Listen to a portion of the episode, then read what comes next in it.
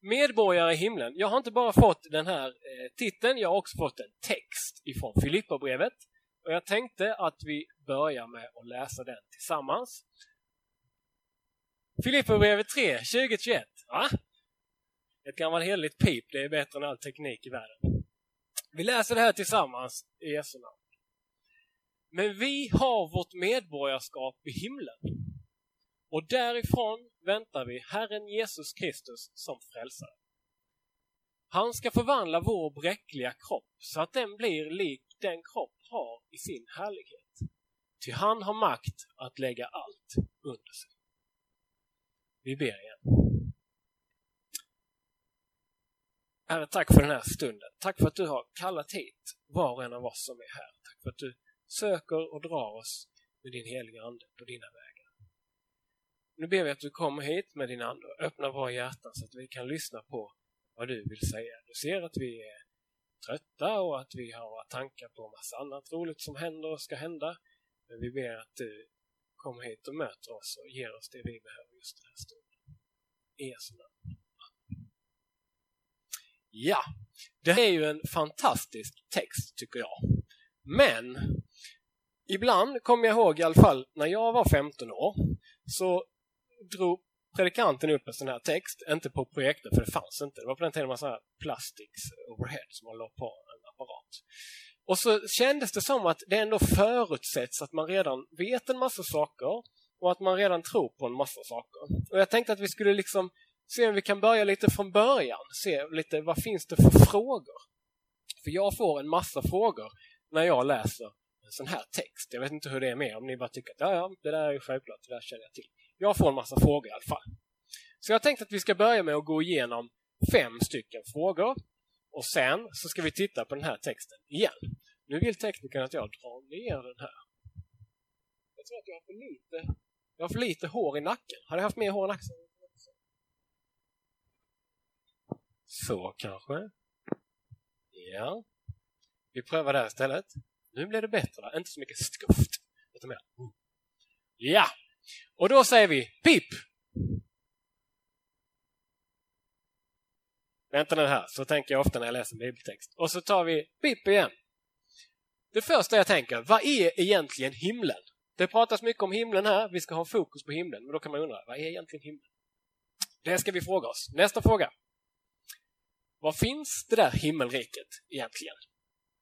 Har ni sett det? Jag vet inte vad det är. Känns det som att vi lever i ett himmelrike?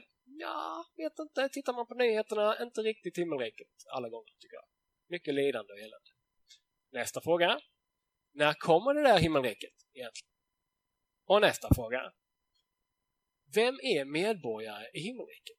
Paulus skriver ju i texten Men vi är medborgare. Vilka vi? Är det han och hans polare? Hans familj kanske? De som levde i hans förening? Eller är det du och jag? Är det alla människor kanske? Vem vet? Vem är egentligen medborgare i himlen? Och fråga nummer fem. Vad ska en himmelsk medborgare göra här på jorden?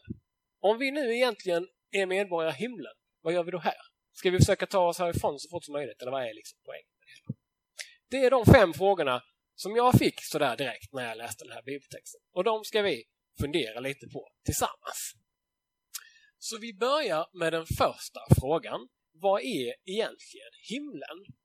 Och då tänkte jag att vi ska göra så att ni vänder er om lite grann mot varandra. Hitta så att ni är två och två eller kanske tre och tre. Och så får ni kanske, om det är någon som ni känner så kan ni ju behöver ni kanske inte presentera. Men det kan ju vara så att ni sitter bredvid någon som ni aldrig har träffat och då kan ni börja med att säga hej hej jag heter C så har du sovit gott i natt och sådär. Och sen vill jag att ni frågar varandra så här. Vad tänker du på när du hör ordet himlen? Vad är himlen för dig? Vad betyder himmel egentligen som vi pratar om så mycket här? Himlen som vi ska ha fokus på. Vad är det?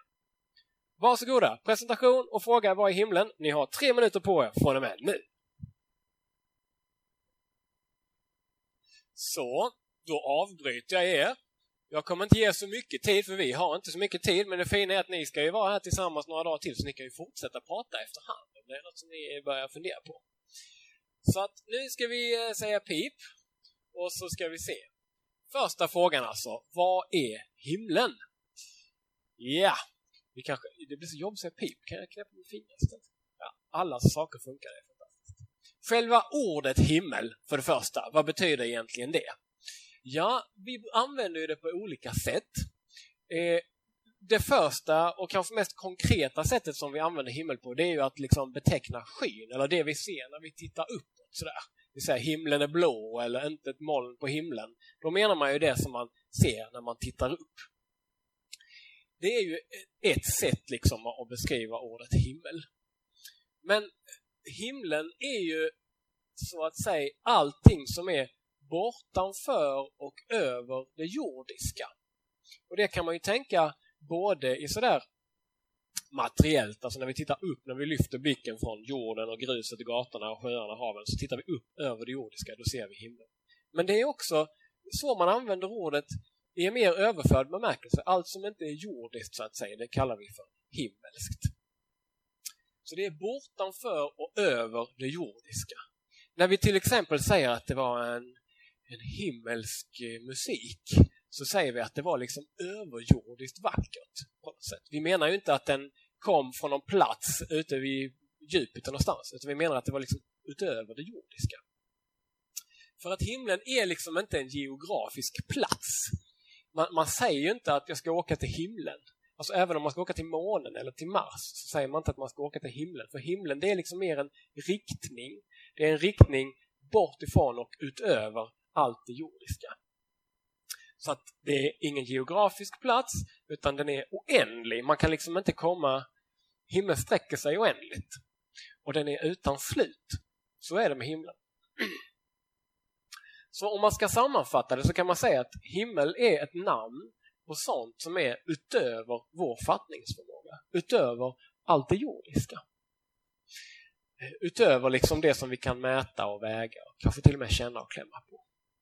Så att när, när Paulus skriver att vi har vårt medborgarskap i himlen så säger han liksom för det första med det att vi, vi, vi är någonting mer än bara de här atomerna. Vi hör egentligen hemma någon annanstans. Det finns någonting utöver det jordiska. Vi har vårt medborgarskap i himlen som är någonting annat, något utöver, något större. Eh, vad betyder då himmel i Bibeln? Nu kommer vi tillbaka va? Ja, vi skulle framåt. Jag knäppte kanske med fel hand, kan det vara det? Eh, himmelriket i Bibeln. I Bibeln så används ordet himmel inte bara som något okänt som är utöver det jordiska. Utan Paulus, han vet någonting mer än att vi kommer någon annanstans ifrån. Han vet någonting om det där som är utöver det jordiska. Han vet att himmel i Bibeln, det är nästan alltid detsamma som himmelriket. Himmelriket och himmel används liksom synonymt kan man säga. Och vad är ett rike? Ja, ni har hört talas om det svenska riket till exempel. Eller ett kungarike. Ett rike, det är ju helt enkelt ett område där det är någon som är kung. Eller någon som regerar, där det är någon som styr. Mitt, eh, jag har mitt eget lilla kungarike kan man säga. Det är mitt rum, där bestämmer jag allting. Det är mitt rike. Så att ett rike, det är ett område, ett maktområde så att säga, där det är någon eller några som bestämmer. Så kan det finnas olika kungariken och så kan man utöka sitt eget rike så att jag ska bestämma över mer och sådär. Det är ett rike. Om man då funderar på himmelriket så är det så att i Bibeln så är himmelriket det är Guds rike. Himmelriket det är Guds rike. Och ett rike det var ju där någon bestämde. Och himmelriket, eftersom det är Guds rike, det är där Gud bestämmer. Där allting är som Gud vill. Det är Guds rike.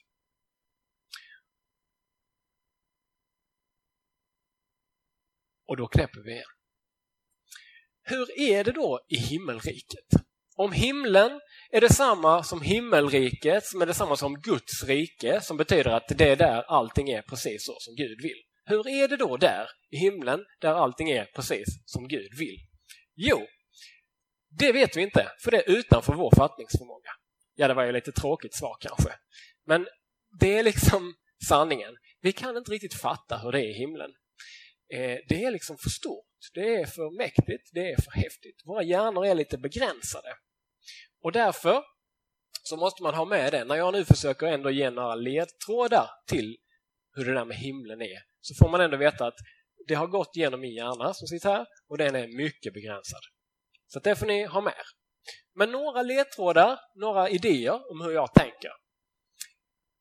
Det som händer i himlen är alltså att allting är så som Gud vill. Och hurdan är Gud? Ja, man brukar säga för det första att Gud är kärlek. Och det som händer i himlen, det är att Gud öser sin kärlek över oss och över dig.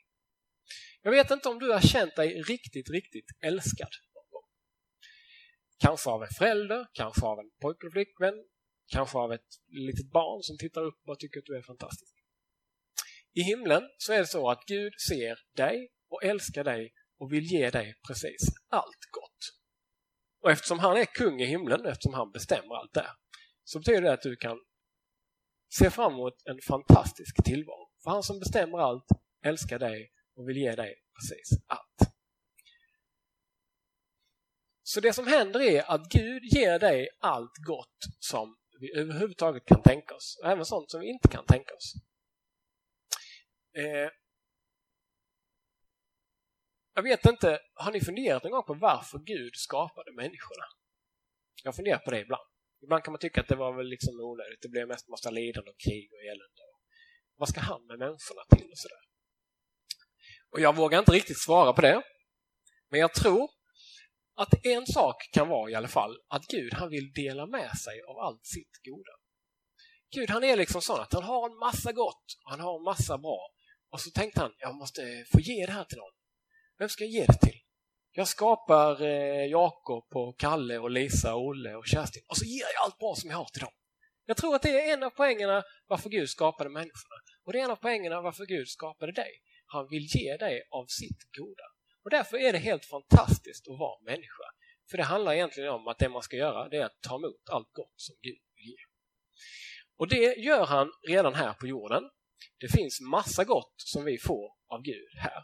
Men den här jorden är liksom ockuperad.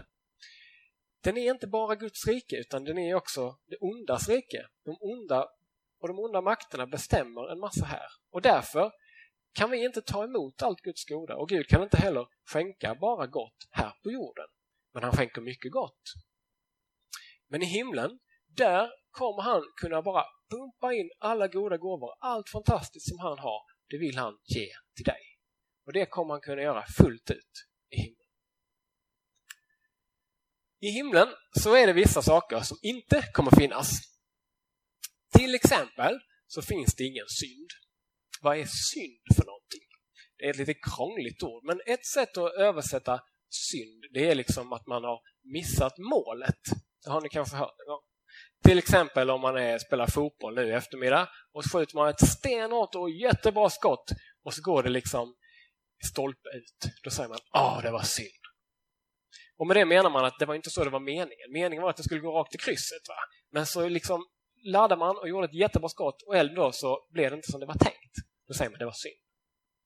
Och så är det med synd. Synd är liksom när Gud har gjort någonting gott och bra som han har tänkt och så blir det liksom fel. Vi använder det fel. Om Gud till exempel har gett möjligheter att göra konstgödsel för att vi ska kunna få jättegoda tomater och så använder någon det för att spränga folk i luften istället. Då säger vi det var synd. Och det var det. Det var synd. Det var liksom precis Gud hade tänkt på ett sätt och så blev, använde vi det helt annorlunda. Eller Gud har gett oss eh, metall och järn för att vi ska kunna göra en plog och odla massa vete.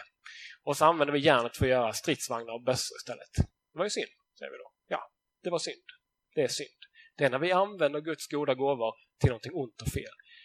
När vi använder vår muskelstyrka istället för att hjälpa någon, för att ge en kram, så använder vi det till att slå dem på käften. Det var synd. Ja, det är synd. Så synd kommer inte finnas i himlen. I himlen kommer vi aldrig säga att ah, det var ju synd att det blev så. I himlen kommer vi säga wow, så perfekt det blev. Även ett lite halvtaskigt skott med klacken rakt upp i krysset. Så kommer det vara i himlen. Okej, okay. synd, ett av problemen med synd är ju att det leder till skuld. Synd leder till skuld.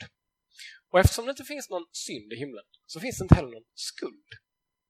Dessutom är det så att all synd som vi har gjort här, vi har gjort massa dåliga saker, det har gett en skuld. Men den skulden har Jesus tagit bort, så den finns inte i himlen. I himlen kommer du aldrig ha dåligt samvete. Jag vet inte om du liksom drabbas av det någon gång, att du känner att jag borde ha gjort mer, eller jag borde inte ha gjort sådär, eller varför gjorde jag så? Eller.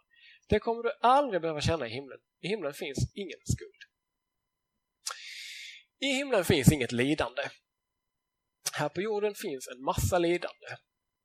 Jag vet inte hur mycket lidande du har råkat ut för. Men det räcker att slå på nyheterna en dag så ser du att människor lider. Och det är inte Guds vilja. Det är inte Guds mening. Så är det inte i Guds rike. Så är det inte där Gud, där Guds vilja sker helt och hållet. Där finns det inget lidande. I himlen finns det inget hat. Där finns det bara kärlek. Och i himlen finns det inte heller någon orättvisa. Jag vet inte om ni är liksom sådär intresserade av eh, politik och sådär, men orättvisa är något som de flesta människor reagerar på. I alla fall när det drabbar en själv. Man kanske inte reagerar när någon annan missgynnas på sätt, men när jag missgynnas, då reagerar man ju ofta. Det, det där var orättvist. Varför fick inte jag lika mycket som alla andra? Och så vidare. Så vi reagerar de flesta av oss på orättvisa. Tror ni att Gud reagerar på orättvisa? Ja, det gör han kan jag säga. Och om ni slår upp och läser lite Gamla Testamentet så kan ni se att Gud, han tål inte orättvisa. Han blir väldigt, väldigt arg när till exempel judarna hittar på massa konstiga saker som att de ska sno från de fattiga och människor som roffar åt sig. När man gör system som är orättvisa. I vår värld så finns det massa orättvisa system som gör att svaga, kanske sjuka människor drabbas, som gör att eh, ja, vissa människor har det väldigt, väldigt dåligt i vår värld medan andra bara glider fram och har det väldigt bra. Eh, världen är helt enkelt orättvis. Och Gud, han tål inte orättvisa. Han blir helt enkelt jättearg eh, om, man, om man tittar i Gamla Testamentet. Och det är en del av att den här världen är liksom ockuperad av ondskan. Det leder till orättvisa. Gud tål inte det. Det kommer inte finnas ingen orättvisa. Ja, det är säkert många andra saker som inte kommer finnas i himlen, men detta var något att börja med i alla fall. Vi tar en knäpp till. Himlen sa vi, när vi använder ordet så tittar vi utåt och himlen är liksom utan slut. Så är det med himmelriket också. Himmelriket är utan slut. Här i världen, vet ni, så är ju allting tillfälligt, ändligt. Eh, man kanske lyckas bli bäst i världen i tennis till exempel. Men det var en tidsfråga innan det tar slut. Man kanske har en fantastisk kväll med sina vänner men det var en tidsfråga innan det är måndag morgon och man ska upp på jobbet. Här på jorden så har allting ett slut. Vårt liv har ett slut. Alla våra projekt, allt vi satsar på, det är tillfälligt. Det har ett slut. I himlen, himlen har inget slut. Himlen är evig. Och det går nästan inte att tänka sig. Det här med evigheten, det är ju sånt som går utöver vår fattningsförmåga. Men det är ett typiskt särdrag för himlen. Det är liksom inte så att det tar slut. Ja. Det finns ju olika sätt att försöka förstå himlen. Och det är ju så här att det är ju olika saker för dig och mig som vi kanske längtar efter, som vi tycker är fantastiskt. Och om du vill liksom få en känsla av hur himlen är, då ska du försöka och luta dig tillbaka och blunda och så ska du tänka på det mest fantastiska du vet eller kan drömma om. Och så tar du det gånger tusen och då har du en liten, liten aning om hur det kommer att vara i himlen.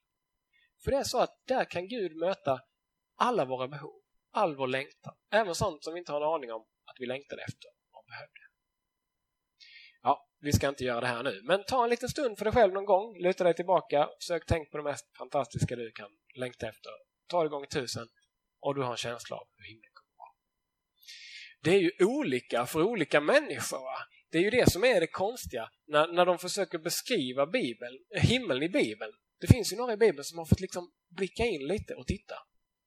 I Uppenbarelseboken till exempel. Men Johannes, som det var, han, han kunde ju inte beskriva det han såg, för det var ju liksom utöver det mänskliga. Så han försökte beskriva det på det mest fantastiska sätt som han kunde tänka sig. Så han skrev så att ja, det var som en fantastisk stad och det var som att gatorna var av guld och alla portarna var av diamanter. Och det var liksom det finaste han kunde tänka sig. Men om du inte är intresserad av guld och diamanter så kanske du inte går igång på det precis. Men det kanske finns annat som du är intresserad av. Och då kan du få tänka så. Wow, det som jag längtar mest efter, ta det gånger tusen och det börjar likna himlen. Ja. I himlen, det är ju ett rike som vi sa. Och vem är kung i det riket? Jo, det är Jesus. För Gud, han bestämmer ju allt, det är ju Guds rike, och han har bestämt att i himmelriket så är Jesus kung. Och då kan man undra så här, jaha, är det ett bra rike där Jesus är kung? Hur är den här Jesus som kung egentligen? Och det är en jättebra fråga att ta med sig när man läser evangelierna till exempel. Sätt dig ner en eftermiddag eller en timme och så läser du igenom ett av evangelierna med den här frågan. Den där Jesus, hur skulle han vara som kung? Hur kan man vara och ha Jesus som kung? Hur är han egentligen? Och så läser du om sånt som Jesus gjorde. Han botade sjuka, hur han hanterade olika människor som hade misslyckats i livet och sånt där. Och så tänker du antingen, ja, han är nog bra som kung, eller nej, jag vill nog inte vara ett rike där han är kung. Det är ett jätteintressant perspektiv att läsa en evangelium på. Hur kommer det vara att ha Jesus som kung? Hur kommer Jesus vara som kung? Nu ska vi se om det är en punkt till här. Jo, det var det. Det fantastiska med himlen, det är, det är liksom inte bara en plats som man kommer till och så är man där. Utan himmelriket, det är också något som förvandlar oss. Ja. Och då börjar man förstå att det är lite svårt att förstå himlen. Va? För att om det är en plats som förvandlar oss. Men så är det med himmelriket. Himmelriket förvandlar oss. Hur blir vi förvandlade? Jo, vi kommer att bli mer och mer som Jesus. Vi kommer att bli liksom förvandlade av himmelriket. Vi kommer att ändras. Vi kommer att bli mer och mer som Jesus. Och vill du veta hur Jesus var? Då får du läsa evangelierna. det hinner vi inte gå igenom nu. För nu så ska vi ta nästa bild. Och det är fråga nummer två. Var finns himmelriket? Var finns himmelriket? Och det tänkte jag att ni skulle få fundera på med er lilla samtalspartner här i tre minuter. Varsågoda. Var finns himmelriket? Så, då ska vi se om ni har löst den här frågan. Var finns himmelriket? Är det någon som hittar dit? Då ska vi se. Vi säger klick och så ser vi vad som dyker upp. Var finns himmelriket? Jo, vad var himmelriket? Det var ju Guds rike. Och ett rike var där någon bestämde. Så himmelriket, det är överallt där Guds vilja sker. Himmelriket är överallt där Guds vilja sker. Det är Guds rike. Och då kan man undra, var sker det då? Det var ju det vi frågade om. Jo, man kan säga att det är överallt utom i vår ockuperade värld. Man kan tänka sig så här att hela världen är stor och mörk och ond och så finns det en liten, liten hörna som kallas himlen och dit hoppas vi att vi ska få åka någon dag. Så är det inte. Det är så att hela världen är Guds rike. Han bestämmer överallt och han är suverän, han har skapat allt. Men den här lilla jorden som vi råkar leva på, den är ockuperad av ondskan. Och det betyder att här på jorden så är inte allt som Gud vill. Det var ju synd kan man säga. Och det är just vad det är, synd. Så så är det. Guds rike det är liksom överallt utom vår lilla ockuperade värld. Så att när vi längtar bort, när vi ser upp mot himlen, när vi längtar till något annat, då längtar vi ut till Guds rike kan man säga. Ja, och det leder till följande. Guds rike, det har liksom alltid funnits.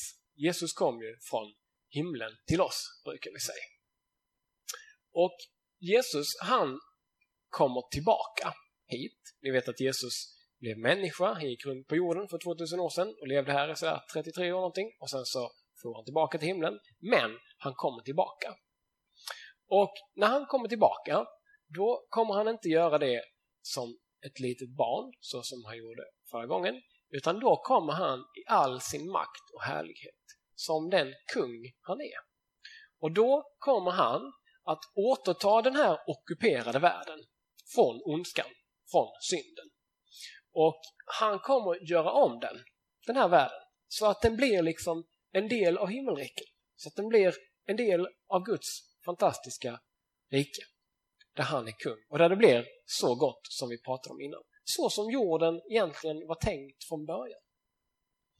Så att på frågan var finns himmelriket så kan man säga att på ett sätt så är det himmelriket, det är när Jesus kommer tillbaka och låter himmelriket liksom ta över vår lilla ockuperade värld. Då kommer han driva bort all synd, all ondska, allt som har blivit fel. Han kommer göra om den här jorden så att den blir så som det var tänkt. Men det finns fler svar på var finns himmelriket. För när Jesus var här på jorden för 2000 år sedan ungefär, då liksom kan man säga att han startade upp himmelriket här på jorden, fast lite grann i smyg. Det var inte så att han kom med makt och härlighet och så att alla såg att wow, här kommer kungen och nu är det himmelrike på hela jorden. Utan han liksom startade upp det lite i smyg i den här ockuperade världen, som en liten motståndscell mot ockupationen kan man säga. Och därför så finns liksom himmelriket på ett sätt tillgängligt redan här, redan för oss. Det kommer inte att slå igenom med full kraft förrän Jesus kommer tillbaka. Men lite av himmelriket, en liten försmak av himmelriket är tillgängligt redan här för oss. Till exempel så är det så att Guds kärlek möter oss redan här.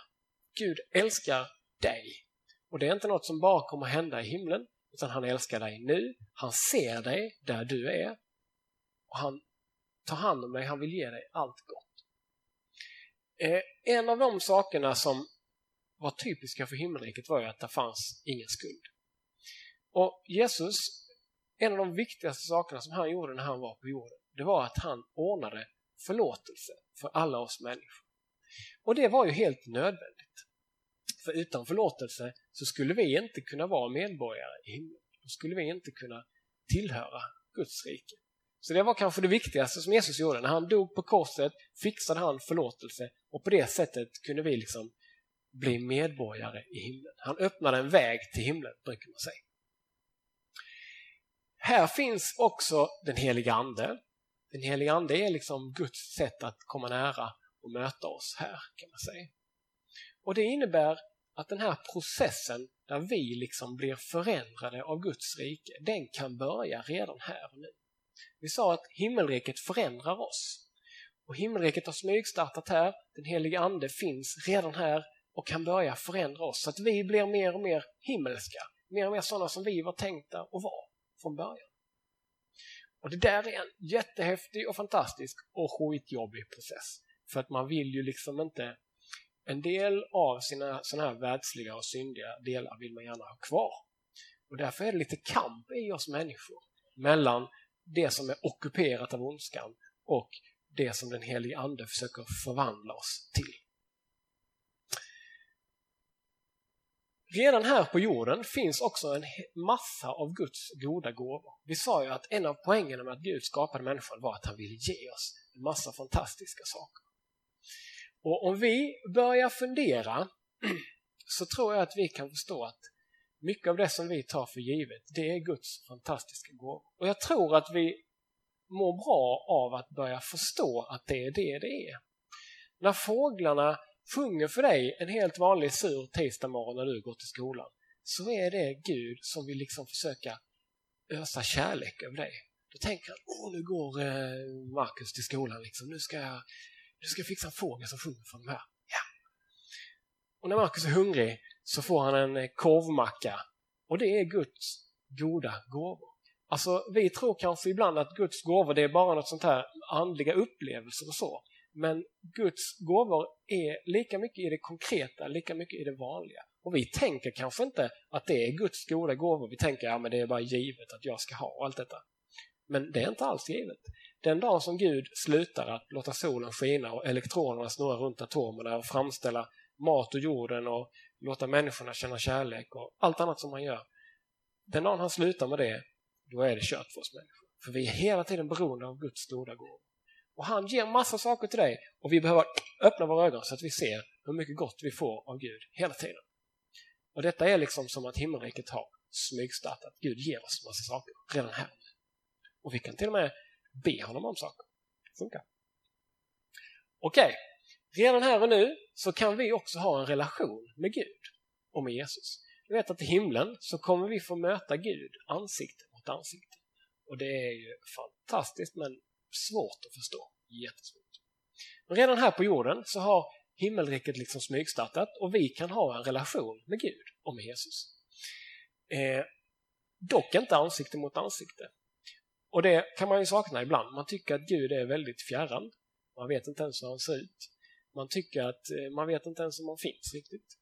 Men i tron kan vi ändå ha en relation med Gud. Och han visar sig för oss. Han vill möta oss och han gör det särskilt i de här sakerna som han har instiftat som vi brukar kalla för de fyra benen. Bibelordet, bönen, nattvarden och bland andra kristna brödragemenskapen som det kallas.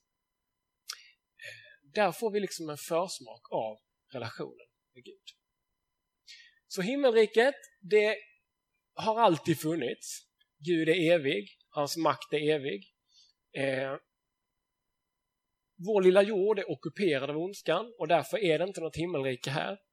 Men Jesus kommer tillbaka och då kommer himmelriket liksom ta över hela den här världen. Men himmelriket har redan smygstartat så du och jag, vi har chans att liksom smaka på himmelriket redan här. Genom Guds kärlek, hans förlåtelse, genom Andens gåvor, Anden kan förändras. Genom Guds alla goda gåvor, både liksom fysiska och materiella och på alla sätt. Och genom att ha en relation med Jesus, även om den är så att säga det är lite som att ha en eh, vad ska jag säga, en flickvän fast man kan inte träffa henne för hon bor i eh, något, eh, Sydpolen så man kan bara skriva brev någon gång ibland. Det är också en relation, va? fast det är inte riktigt detsamma som att mötas ansikte mot ansikte. Så är det lite med din och min gudsrelation nu. Kan jag känna i alla fall. Jag vet inte hur det är för er, men, eh, men på något sätt så, så tror jag det är så att det här ansikte mot ansikte-mötet med Gud, det kommer först i himlen. Ja, nu tar vi nästa punkt. Och det är när kommer himmelriket? När kommer himmelriket? Det är ju en tusen kronors fråga. Va? Det är många som har försökt räkna ut det. Det har ni säkert sett på TV och sådär. Så nu ställer jag frågan till er. När kommer himmelriket? Fundera på det. Tre minuter med er lilla granne.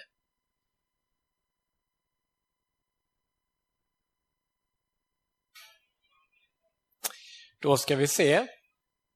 Det är inte några lätta frågor ni får. När kommer himmelriket? Ja, där kom svaret. Ingen vet. Tyvärr, så är det. Jag vet inte. Hade jag vetat hade jag sagt det. Men det är så, ingen vet. Faktiskt. Det står till och med i Bibeln att inte ens sonen vet. Inte ens Jesus visste. I alla fall när han var på jorden då. När han skulle komma tillbaka. Ingen vet utom Fadern. När det är dags. Så att om ni stöter på människor som säger jag har fått en profetia, Jesus kommer tillbaka 2014 den 13 december. Då kan ni vara helt säkra på att det är en falsk profet. Eller i alla fall någon som har fått det hela lite om bakfoten, för ingen vet. Så är det. Eh, det finns ganska många som försöker förutsäga när Jesus ska komma tillbaka. ingen har lyckats hittills. Ingen kommer lyckas heller, för ingen vet. Så är det. Men en sak vet vi, och det är att det är snart. För det säger Jesus jättemånga gånger i Bibeln, att han kommer snart. Och då undrar jag, hur snart är snart? Ja, det är jättesnart. Kan vara.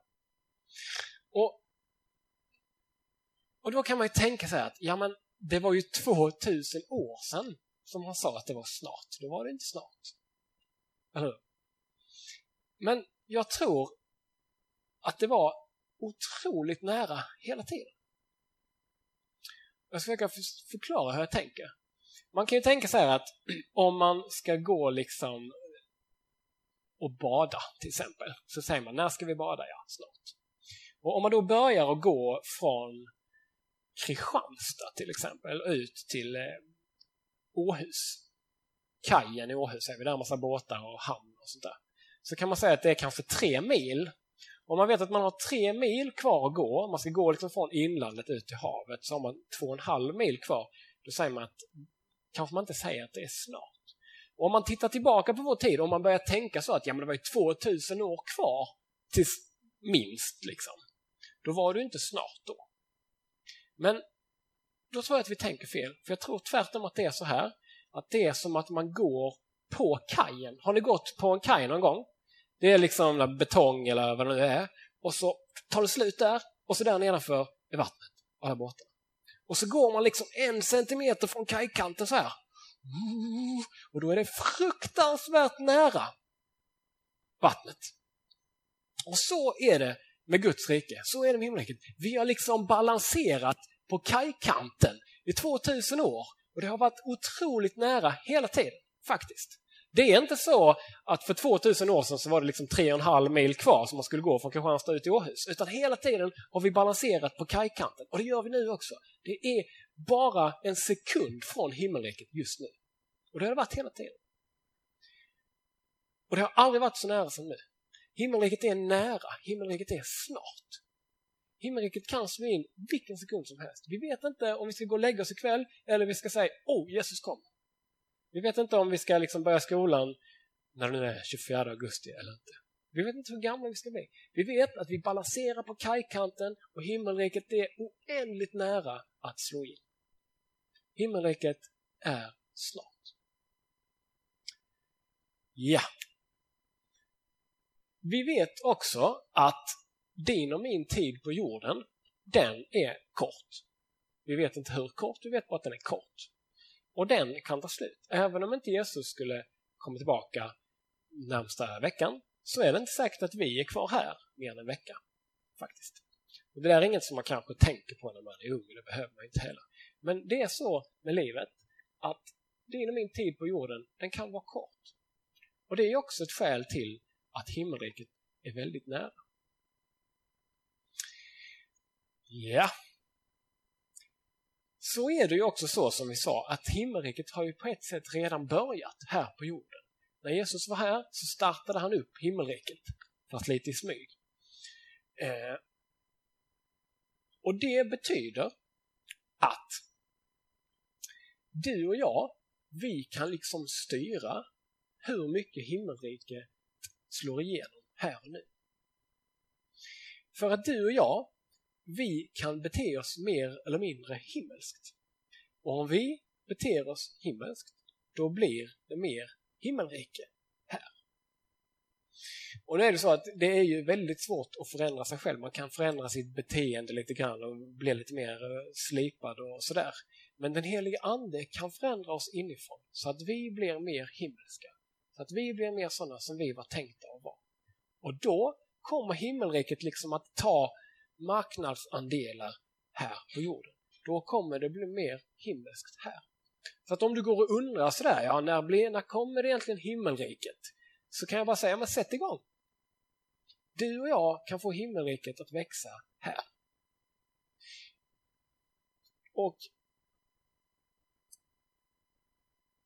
och i det så är den heliga Ande vår absolut nödvändiga hjälpare. För det är bara Anden som kan ändra oss inifrån.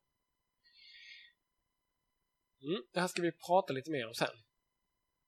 Men det är hur jag tänker om när himmelriket kommer. Det är oändligt nära, Jesu återkomst är oändligt nära och på ett sätt så har det redan börjat här och vi kan få vara med i att göra den här platsen mer himmelsk.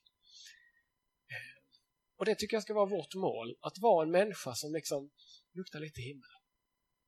Det vill jag vara. Okej, okay. Det var de tre första frågorna. Och Jag tror att vi tar en fråga till innan vi ska ta lite paus. Så att jag klickar på här och då kommer fråga nummer fyra. Vem är medborgare i himmelriket? Vem är medborgare i himmelriket? Fundera på den två minuter med din lilla bänkgranne. Vem är medborgare i himlen?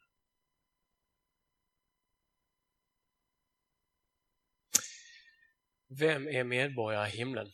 Ja, det kan man fundera på. Det viktiga är kanske inte att avgöra liksom, den här Kalle, är han egentligen medborgare i himlen? Den där Lisa. Det viktiga att fundera på är, är jag? Är jag medborgare i himlen? Eller inte? Vill jag vara det? Då blir man det.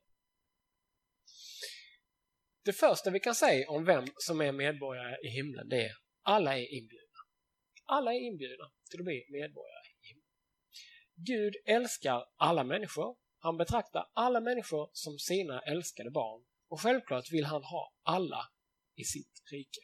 Han vill att alla ska tillhöra hans rike, vara hans medborgare så att han kan ösa sin kärlek, sin godhet över dem. Alla är inbjudna. I dopet så fick du liksom ditt medborgarskap på ett rent mer sådär formellt och praktiskt sätt som vi kan se och förstå. Alla är inbjudna och i dopceremonin så gör man det liksom tydligt och klart att det här, det är en himmelsmedborgare. Det här är liksom inte bara en klump atomer som traskar runt hur som helst, utan det här, det är en himmelsk medborgare. Detta är ett Guds barn. Och det var vad han sa till dig när du döptes. Du är mitt barn, du tillhör mitt rike. Du är en himmelsk medborgare. Du får visserligen leva ett tag här på den här ockuperade jorden, men du hör hemma i himlen. Det är ditt riktiga och egentliga hem. Det är därför vi kallar himlen för vårt hem. Hemlandssånger har ni kanske hört talas om? Det är när man sjunger om himlen. men man längtar hem, liksom. även om man aldrig har varit där. Det låter konstigt. Men det är där man hör hemma. Ja! Det är ju så att det är inte bara den här planeten och den här världen så att säga som är ockuperade av ondskan. Utan det gäller även oss. Tyvärr så är det så. Att även du och jag är liksom ockuperade av ondskan. Och det är ett jättestort problem. För om vi liksom gör mot Guds vilja, om vi gör onda saker, då är vi fiender till himmelriket. Då är vi inte medborgare där, då är vi fiender. Och det är ett problem för den som vill vara medborgare i himlen. Man kan liksom inte säga så här att ja, men jag tillhör himmel, jag eh, är medborgare i himmelriket. Och sen så krigar man liksom mot det. Då, då hör man inte till det. Det är som att säga att, säga att en fotbollsmatch mellan Sverige och eh, Tyskland. Och så säger jag att jag, jag spelar med Sverige, jag tillhör svenska laget. Och sen så springer jag och sparkar ner alla svenska spelarna och försöker skjuta in bollen i, bakom den svenska målvakten. Då, då hör man inte till. Då är man ju liksom inte med i svenska laget. Och det är ju det som är problemet för oss. Va? Att vi vill vara medborgare i himlen, men vi är ockuperade av ondskan och det innebär att vi är och vi gör saker som är mot Guds vilja. Och himmelriket, det var ju där Guds vilja sker. Och om inte Guds vilja sker i oss, ja då är vi inte en del av himmelriket. Så illa är det.